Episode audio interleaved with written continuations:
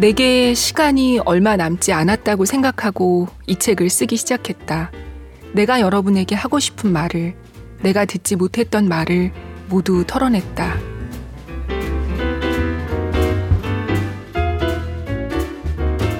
안녕하세요. 2020년 9월 20일 북적북적입니다. 오랜만에 인사드려요. 조지현입니다. 오늘 소개할 책은 허지용 작가님의 에세이집 살고 싶다는 농담이에요. 시간이 얼마 남지 않았다고 생각하고 쓰기 시작한 책이라는 문장 도입부에 읽어드렸는데요. 원래 이 책은 8월 30일에 소개해드릴 계획이었어요. 그런데 녹음을 앞두고 보도국에 코로나 확진자가 나오면서 그때 밀접 접촉자 검사 결과도 안 나온 걸 비롯해 역학조사가 아직 안 된 거예요. 하나도. 그래서 이 녹음실을 쓰기가 어려운 상황이었어요. 이 공간이 굉장히 밀폐돼 있고 이용자도 많고 그렇거든요. 그래서 그런 마이크를 사서 집에서라도 녹음을 해볼까 이런 생각도 안 해본 건 아닌데요. 이 녹음실 마이크만큼은 아니지만 그래도 음질이 괜찮은 걸 사려니까 시간이 너무 촉박했어요. 그렇다고 그냥 아무거나 사서 녹음한 거는 못 들으실 것 같더라고요. 목소리의 좋고 나쁨을 떠나서 음질이 안 좋을 경우에 특히 이렇게 긴 시간 책을 읽는 건 듣기가 힘들더라고요. 방송을 한 주 쉬어간 자초지종은 그렇습니다. 기다리셨던 분들께 죄송하다는 말씀 드립니다. 넓은 마음으로 양해해 주셔서 감사합니다. 그리고 이 책의 낭독을 허락해 주신 허지용 작가님과 웅진 지식하우스에도 감사드리고 또 3주 늦어져서 죄송합니다. 네, 이제 본론으로 들어가죠. 저는 이 책을 나오자마자 샀어요. 기다리고 있었거든요. 책이 나오기를. 허지용 작가님이 한겨레 신문에 칼럼을 연재해오고 있는데요. 그 글들이 저한테는 굉장히 큰 영향을 줬어요. 그래서 얼른 이 글을 묶은 책이 나오면 좋겠다 하고 있던 차에 책이 나왔습니다. 8월 17일에. 그 책의 제목이 바로 살고 싶다는 농담이에요. 나오자마자 베스트셀러더라고요. 다들 저랑 비슷한 마음이셨나 봐요. 허지용 작가님은 방송에서 많이들 보셨죠. 책에 실린 저자 소개는 이렇습니다. 필름 2.0과 프리미어 GQ에서 기자로 일했다. 에세이 버티는 삶에 관하여 나의 친애하는 적, 소설 개포동 김갑수 씨의 사정, 60에서 80년대 한국 공포영화를 다룬 망령의 기억을 썼다. 그리고 대부분 아시겠지만 2018년 악성 림프종 진단을 받고 그 다음 해까지 항암 치료를 받았습니다. 지난해 말 다시 방송과 저술 활동으로 돌아왔고요. 요즘 라디오 허지용 쇼를 진행하고 있죠. 먼저 책의 첫 번째 글, 프롤로그 다음에 곧바로 이어지는 글이에요. 망하려면 아직 멀었다를 읽어보겠습니다.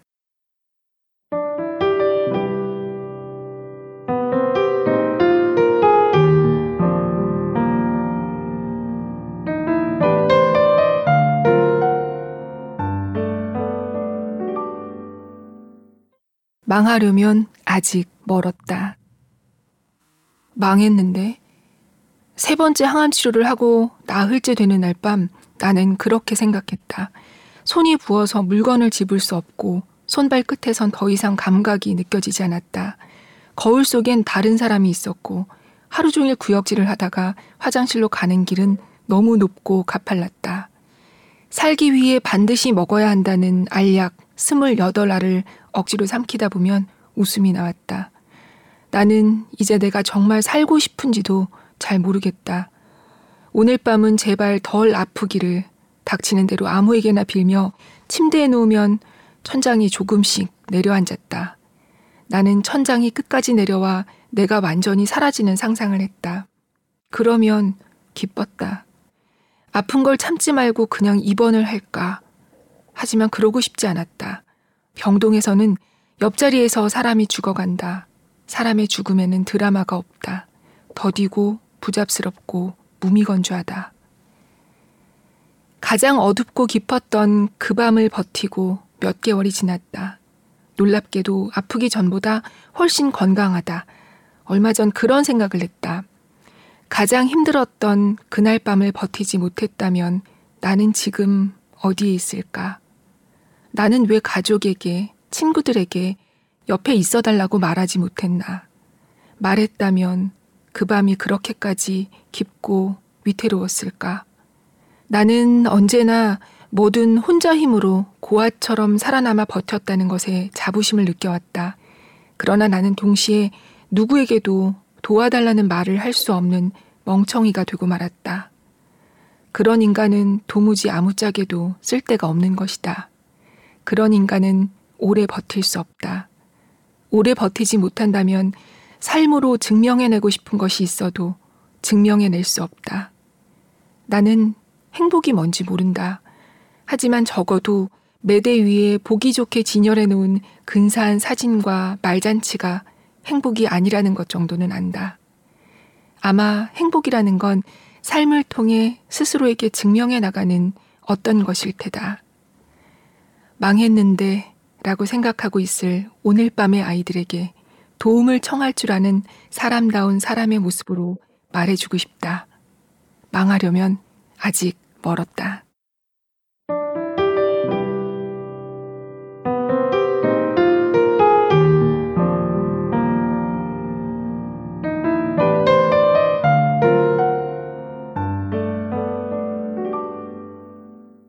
누구에게 도움을 청할 줄 아는 사람다운 사람이라는 표현이 나오는데요.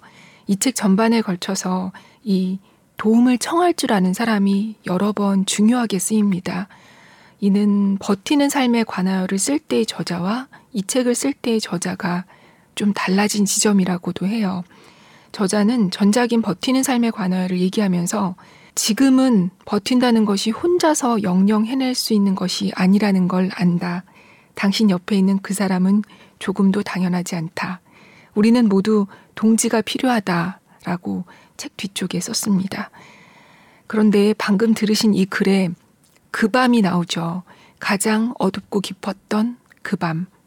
그날 밤을 버티지 못했다면 나는 지금 어디에 있을까? 라고요. 그 밤의 이야기가 이 글이 아닐까 싶어요.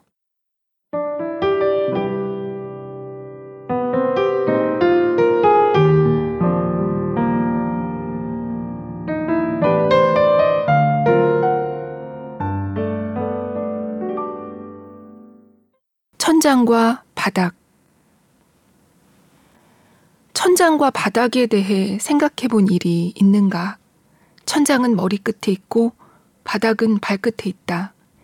둘 다 살면서 당연하게 스치는 공간이다. 그러나 막상 그게 뭔지 실감하게 되는 일은 많지 않다. 바닥이 있어야 세상이 땅 밑으로 꺼지지 않고 천장이 있어야 세상이 내 머리 위로 쏟아져 내리지 않을 테니 천장과 바닥은 언제나 고맙고 필요한 내 편 같았다. 천장이 내려앉고 바닥에 뒹굴기 전까지는 말이다.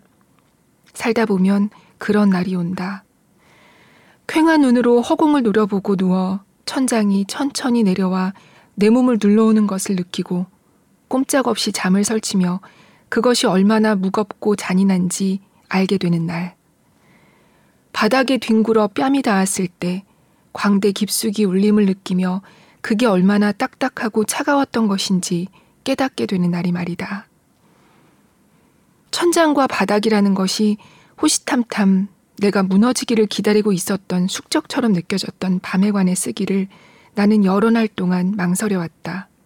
사실 복귀하고 싶은 기억이 아니다. 고통에 대해 소란스럽게 주절거리고 싶지 않았다. 특히 그날 밤에 관해선 내가 무슨 일을 겪은 건지 정확히 알 수 없어서 언급하고 싶지 않았다. 다만 지난 글에서 언젠가 쓰기로 약속했고 그게 언제인지 물어오는 독자들의 질문을 계속 무시할 수 없어 쓰기로 했다. 누군가에게는 도움이 될지도 모르겠다. 처음 림프종을 진단받았을 때 나는 그게 암이라는 것만 알았지 어떤 병인지에 관해 잘 알지 못했다. 처음 들어보는 이름이었다. 같은 병을 앓았던 사람들의 기록을 찾아보면서 그들이 같은 진단명임에도 백혈병으로 분류돼 치료받았다는 걸 알게 되었다. 백혈병은 들어봤으니 그런가 보다 했다. 사실 지금도 정확히 안다고는 못하겠다. 아무튼 똑같은 혈액암이고 치료 방법도 같았다. 특정 부위에 암이 있는 게 아니라 온몸에 퍼져 있었다. 그러므로 수술은 불가능하고 약물로 치료해야 했다.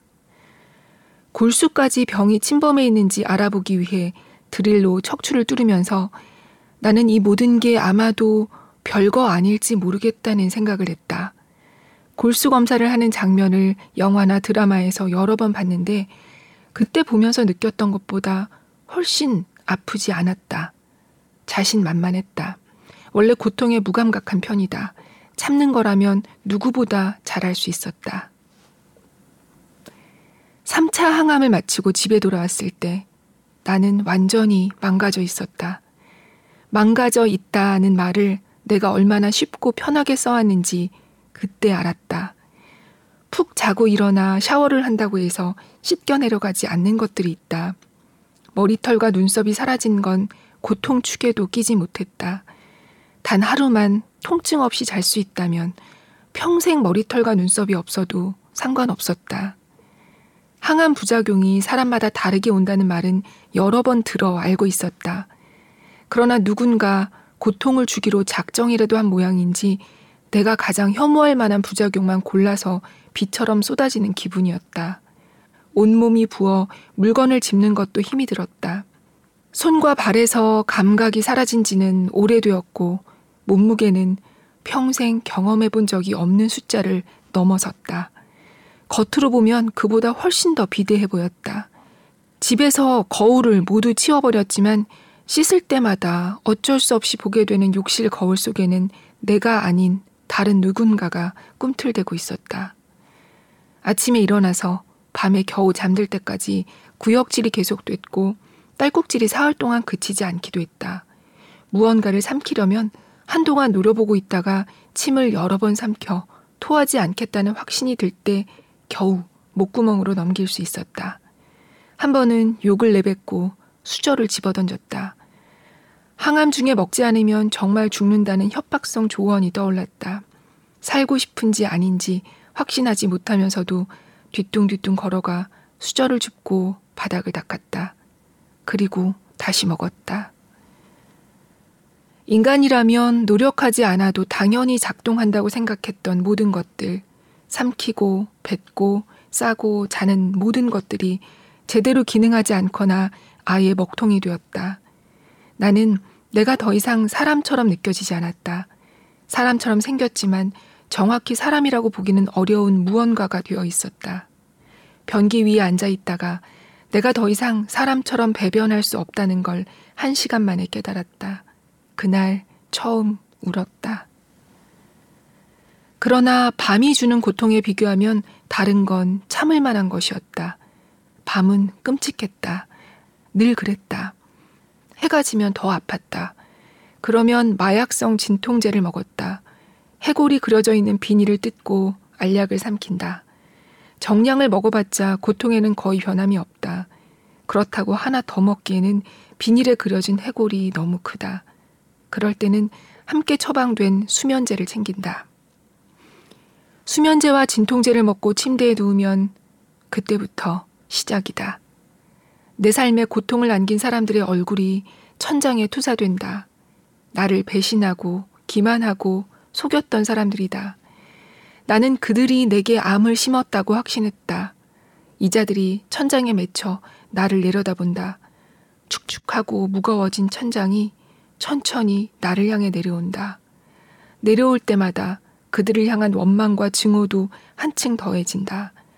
수백 번 자세를 바꿔 외면해 보려 해도 소용이 없다. 마침내 천장이 코앞까지 전진해 오고 질식하기 직전이 되어 나는 겨우 잠이 든다. 그리고 두 시간 후에 아파서 깨어난다. 다시 천장에 깔려 질식하기를 영원처럼 반복한다. 아침 해가 밝았을 때 나는 거의 죽어 있다. 너무 당연한 결론이었다. 나는 어느 날 죽기로 마음먹었다. 나을 수 있을 것 같지 않았고, 낫는다고 해도 정상적인 사람의 모습으로 돌아가지 못하리라 생각했다. 무엇보다 더 이상 고통을 참는 게 무의미하게 느껴졌다. 거창하게 유언 같은 걸 남길 생각은 없었다. 간단하게 집은 엄마에게, 현금은 동생에게 남긴다고 썼다. 돈으로 돈을 버는 투자 같은 건 해본 적도 없고 해볼 생각도 없었기 때문에 정리가 간단해 좋았다. 마지막으로 청소를 하고 목욕을 했다. 그리고 남아있던 마약성 진통제와 수면제를 모두 먹었다. 이불을 잘 정리하고 그 위에 바로 누웠다. 이후에 몇 시간에 관해 뭐라고 써야 할지 잘 모르겠다. 몇 시간인지 몇 분인지조차 모르겠다. 겪은 대로 쓰기에는 기억이 제대로 나지 않고 무엇보다 그게 실제로 일어난 일인지 확신할 수 없다. 나는 기절한 것처럼 잠들었다가 벌떡 일어났다. 그리고 다시 잠들었다. 그렇게 잠들었다 일어나기를 몇 번 반복했는지 정확하지 않다. 마지막으로 일어났을 때 뭔가를 들었다. 폭죽 소리를 들었다. 그건 분명히 폭죽 소리였다. 밖에서 들리는 흐리고 탁한 소리가 아니었다. 방 안에서 터진 듯 정확하고 또렷한 폭죽 소리였다. 그날 밤에 또렷하고 정확한 것이라고는 그 소리밖에 없었다. 나는 다시 누웠지만 잠들지 않았다. 혼란스럽고 무서웠다. 내가 지금 대체 무슨 정신 나간 짓을 하고 있는 거냐는 생각을 했던 게 기억난다. 그리고 아마도 미친 소리 같겠지만 누군가의 대답이라도 들은 듯 평소 나를 괴롭혀왔던 특정한 삶의 문제에 관해 이상할 정도로 구체적인 확신이 떠올랐다. 이건 나만의 비밀로 남겨두겠다. 일어나서 화장실로 갔다. 그리고 더 이상 위액조차 나오지 않을 때까지 오랫동안 모든 걸 토해냈다. 겨우 몸을 추스리고 다시 목욕을 했다. 휘청거리다 넘어져 욕실 바닥에 얼굴이 닿았다. 뜨거운 물이 틀어져 있는데도 바닥은 차고 단단했다. 그게 그날 밤의 전말이다. 정신을 차리고 침대에 앉아 휴대폰을 다시 켰다. 방송을 하면서 알게 됐던 형의 문자가 와 있었다. 그냥 안부 문자였다. 이상하리만치 마음이 편해졌다. 불과 몇 분 전까지 이길 수 없는 문제들이 함몰돼 포기하고 허우적대고 있었는데 이제는 그냥 일상적인 삶의 궤도 위로 돌아와 있었다. 그런 보통의 감정을 느낀 건 항암을 시작한 이후 처음이었다. 동이 트자마자 나는 병원에 갔다. 몇 가지 진찰을 하고 부작용들에 관해 약을 더 처방받았다. 이제는 내게 어떤 부작용이 있는지 알고 있으니 항암을 할 때마다 미리 막으면 된다고 생각했다. 운동을 다시 시작했고 평소 좋아하는 음식들 위주로 더 열심히 먹었다. 나는 살기로 결정했다. 병과 싸우는 게 거짓말처럼 수월해지지는 않았다. 하지만 적어도 전처럼 절망적이지는 않았다. 이 모든 게 벌써 1년 전이다. 전보다 건강하고 전보다 긍정적이며 전보다 무엇을 해야 할지에 관한 확신이 있다. 내가 그날 밤에 겪은 일 때문이 아니다. 살기로 결정했기 때문이다. 매일 밤 침대에 누워 잠이 들기 전 그런 생각을 한다. 지금 이 시간에도 누군가 내가 보았던 천장과 바닥을 감당하고 있을 거라고 말이다. 그 어둡고 축축한 구석을 오랫동안 응시하며 정확히 뭐라고 호소해야 할지조차 알 수 없는 고통에 시달리고 있을 거라고 말이다. 피해 의식과 절망과 비탄으로 현실을 왜곡하고 애꿎은 주변을 파괴하며 오직 비관과 자조만을 동행 삼아 이 모든 건 결코 바뀌지 않을 거라 믿고 있을 거라고 말이다. 그래서 돌이킬 수 없는 선택을 하기도 할 거라고 말이다. 여러분의 고통에 관해 알고 있다고 말하고 싶지 않다. 이해하고 있다고 말하고 싶지도 않다. 그건 기만이다. 고통이란 계량화되지 않고 비교할 수 없으며 천명에게 천 가지의 천장과 바닥이 있기 때문이다. 그러나 살기로 결정하라고 말하고 싶다.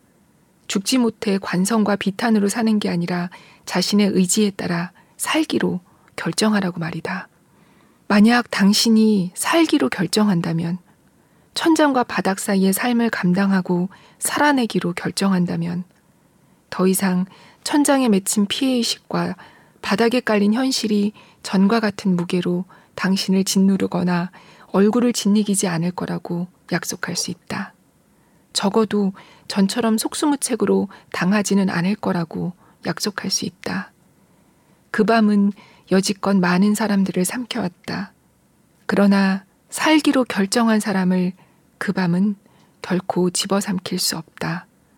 이건 나와 여러분 사이의 약속이다. 그러니까 살아라.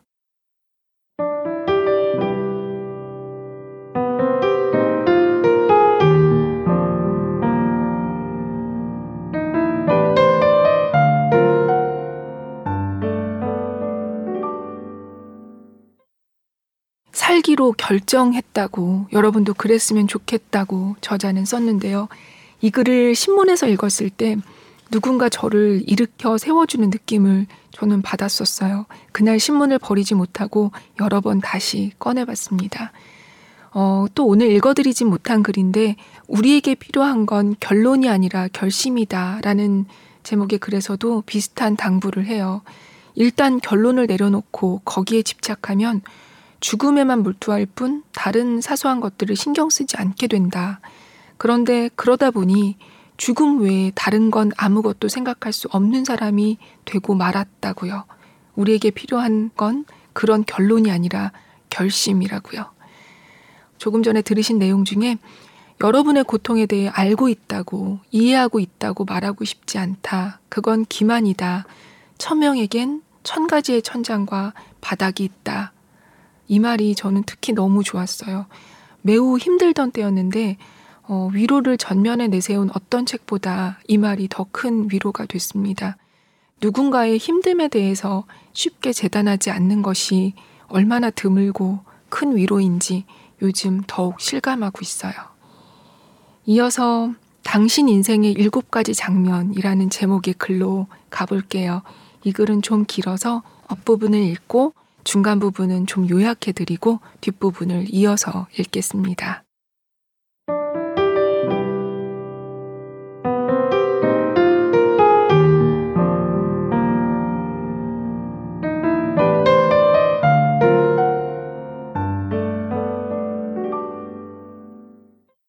당신 인생의 일곱 가지 장면.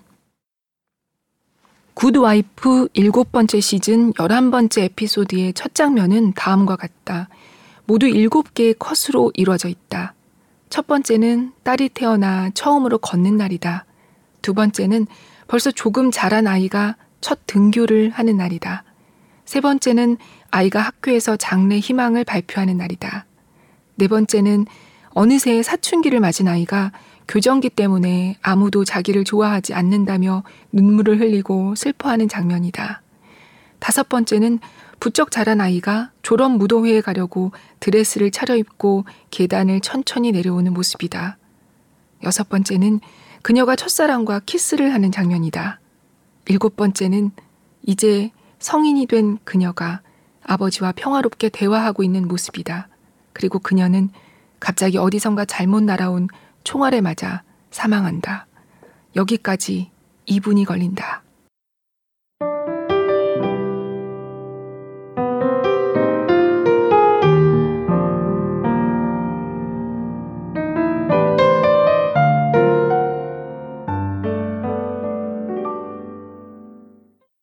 저자는 이걸 보고는 처음엔 어, 편집을 잘했네. 그리고 총기 금지 이슈를 선정적으로 다뤘다. 이런 생각들을 했다고 해요. 그런데 최근 이걸 다시 보게 됐는데 그때와는 다른 생각들이 들었다고 합니다. 어, 만약 내 삶을 일곱 장면으로 요약하라고 했을 때 나라면 뭘 골랐을까 하는 생각이요.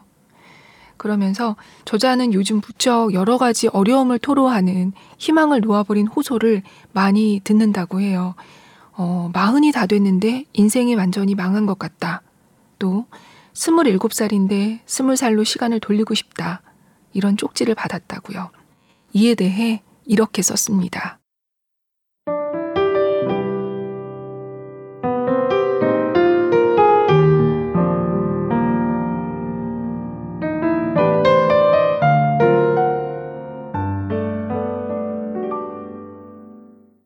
두 가지 질문 모두 나는 대답을 할 수 없다.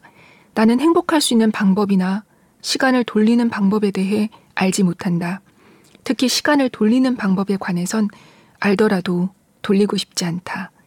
이미 벌어진 일은 벌어진 대로 잘 껴안고 살아갈 생각을 해야지 그것을 인력으로 애써 돌이킨다고 해서 처음처럼 돌아갈 수 있는 게 아니라는 걸 이제는 삶을 통해 잘 알고 있다. 맙소사 그걸 이 나이 먹고서야 안다. 액정 보호 필름을 붙이는 것과 같다. 붙이기 어렵다. 먼지가 들어가고 지문이 남는다. 그래서 지금 당장 확 떼어버리고 처음부터 다시 시작하고 싶다는 거 알고 있다. 하지만 그랬다가는 정말 망치게 된다. 미련을 버리지 못해 먼지를 빼고 지문을 지우려다 아예 구겨지고 망가지게 되는 것이다.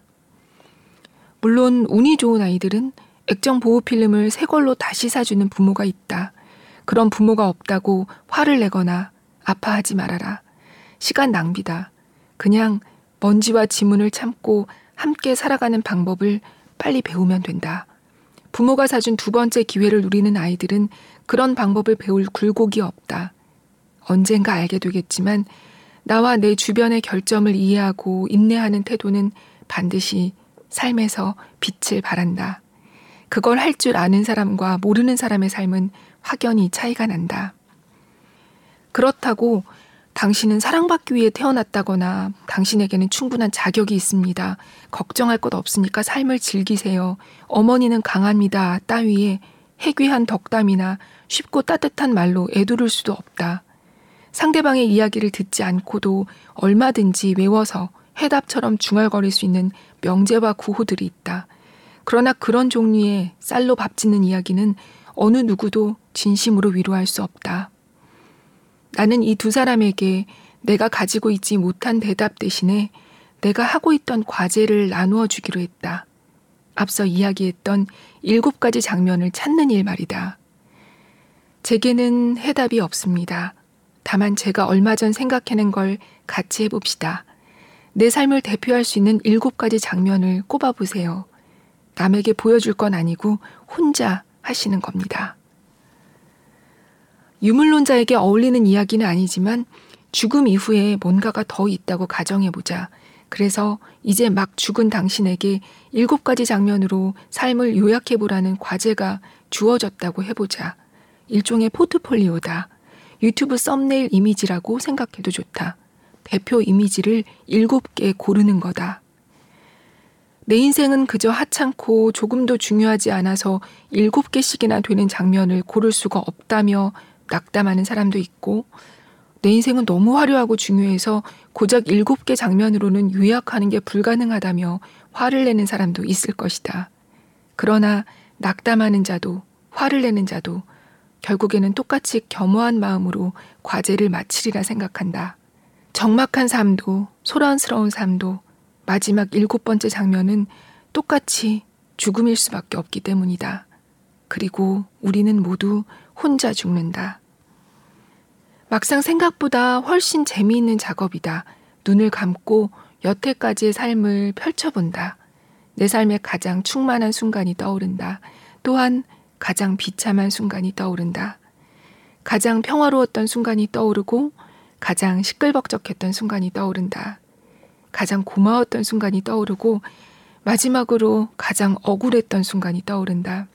수많은 얼굴들이 떠올랐다 사라지고 내가 들은 가장 기쁜 말들과 가장 아픈 말들이 뒤를 따른다. 마지막까지 남아 잘 지워지지 않는 얼굴과 이름들이 있다. 미련이 남지 않게 잘 눌러서 마저 지우고 고개를 들면 그렇게 일곱 가지 장면을 모두 정한다. 나는 여태 내 삶이 농담 같다고 생각했다. 그것도 딱히 성공적이지 못한 농담 말이다. 100명의 관객 가운데 2명밖에 웃기지 못한 실패한 농담. 그게 내가 생각하는 내 삶이었다. 그런데 일곱 가지 장면을 꼽고 보니 생각했던 것보다 꽤 입체적이다. 이야기 속 인물이라고 생각했을 때 적어도 애정을 가지게 되는 종류의 캐릭터 말이다. 일곱 가지 장면을 꼽는 일은 내 삶을 이야기로 나를 캐릭터로 만든다. 그리고 그 안에서 우리는 더 이상 지나가던 행인이 아니다. 다른 사람들의 과제는 확인할 길이 없다. 사실 이 과제가 제대로 기능하려면 어디까지나 혼자만의 작업이어야 한다. 타인에게 보여주기 위해 선별한 일곱 가지 장면에는 아무런 의미가 없기 때문이다. 과제를 나누어 준 다른 두 사람에게도 나와 같은 효과가 있었으면 좋겠다. 그래서 망했다는 기분이 들지 않았으면 한다.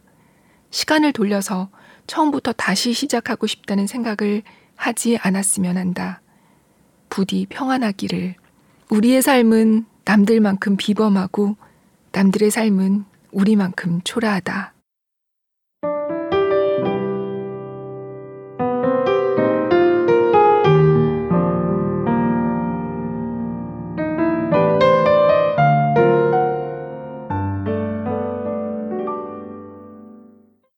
우리의 삶은 남들만큼 비범하고 남들의 삶은 우리만큼 초라하다.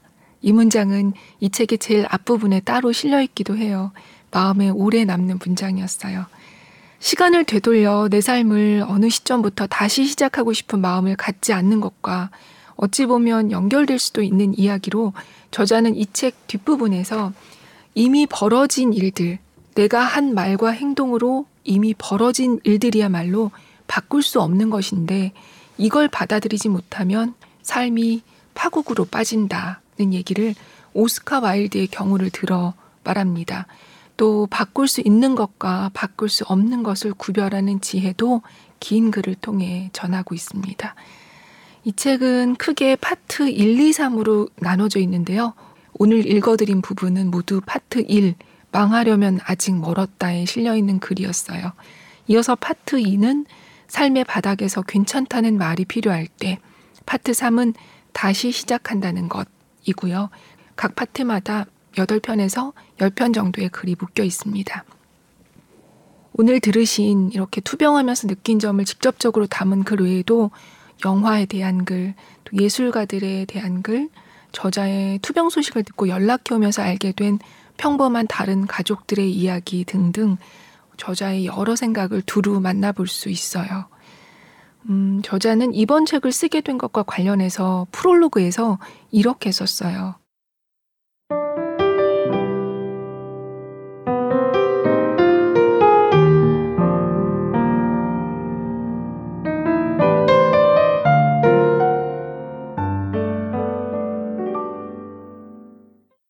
내 힘으로 온전히 서서 달리고 있었던 그 최초의 감각을 떠올려 봅시다. 도움을 받는다는 것과 마침내 혼자 중심을 잡는다는 것. 삶에서 가장 중요한 두 가지를 우리는 그렇게 오래전에 배웠습니다. 그리고 평생에 걸쳐 반복합니다.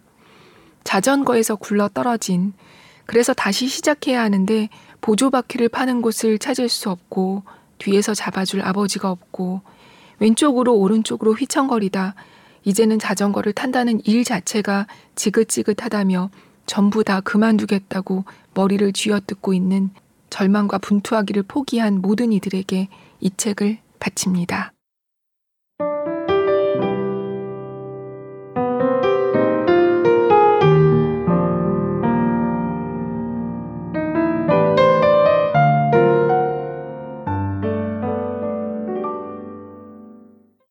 저자는 책 중간쯤에서도 이런 얘기를 했어요. 아프기 전과 후에 내가 사실 어떻게 달라진 건지는 잘 모르겠지만 글로 전하고 싶은 주제가 달라진 것만은 사실이다. 이 부분을 잠깐 읽어볼까요? 나는 남을 평가하는 일을 그만두었다. 평가받는 일이 얼마나 고되고 영혼을 파괴하는지 알고 있기 때문이다. 세상에 관해 이야기하는 일도 그만두었다. 최근 몇 년 사이 사안에 대해 함께 고민하는 독자보다 그래서 너는 누구 편이냐고 묻거나 마음대로 단정 짓는 사람들이 훨씬 더 많아졌다. 더 이상 삶을 소음으로 채우고 싶지 않다. 그렇다면 내가 정말 바꿀 수 있는 작은 걸 떠올려 보자는 생각이었다. 이제 나는 다음 책을 비롯한 사사로운 작업들과 가난한 청년들이 나와 같은 20대를 보내지 않도록 만드는 일에만 집중한다. 다른 일에는 큰 관심이 없다. 이 책이 요즘 많은 독자들의 선택을 받은 건 아마도 저자의 이런 마음이 전해져서일까요? 오늘 들으신 북적 청취자 여러분들은 어떠셨는지 궁금합니다. 오늘 북적북적은 제가 읽으면서 밑줄 쳤던 문장 중 일부를 들려드리면서 여기서 이만 인사드릴게요.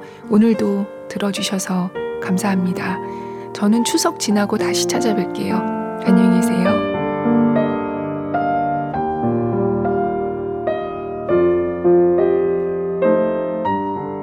의식은 사람의 영혼을 그 기초부터 파괴한다. 악마는 당신을 망치기 위해 피해 의식을 발명했다. 결코 잊어선 안 된다. 가면 안에 내가 탄탄하지 못하다면 가면을 쓰든 안 쓰든 아무 차이가 없다.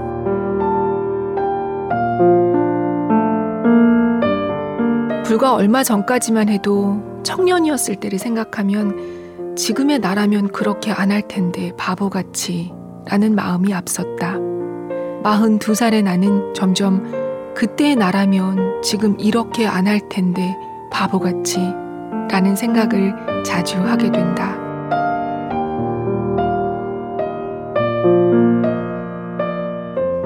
결국 우리는 우리가 가진 가장 멋지고 빼어난 것들 때문이 아니라 언제 했는지도 기억하지 못하는 오래된 선행들 때문에 구원받을 것이다. 나는 그렇게 생각한다.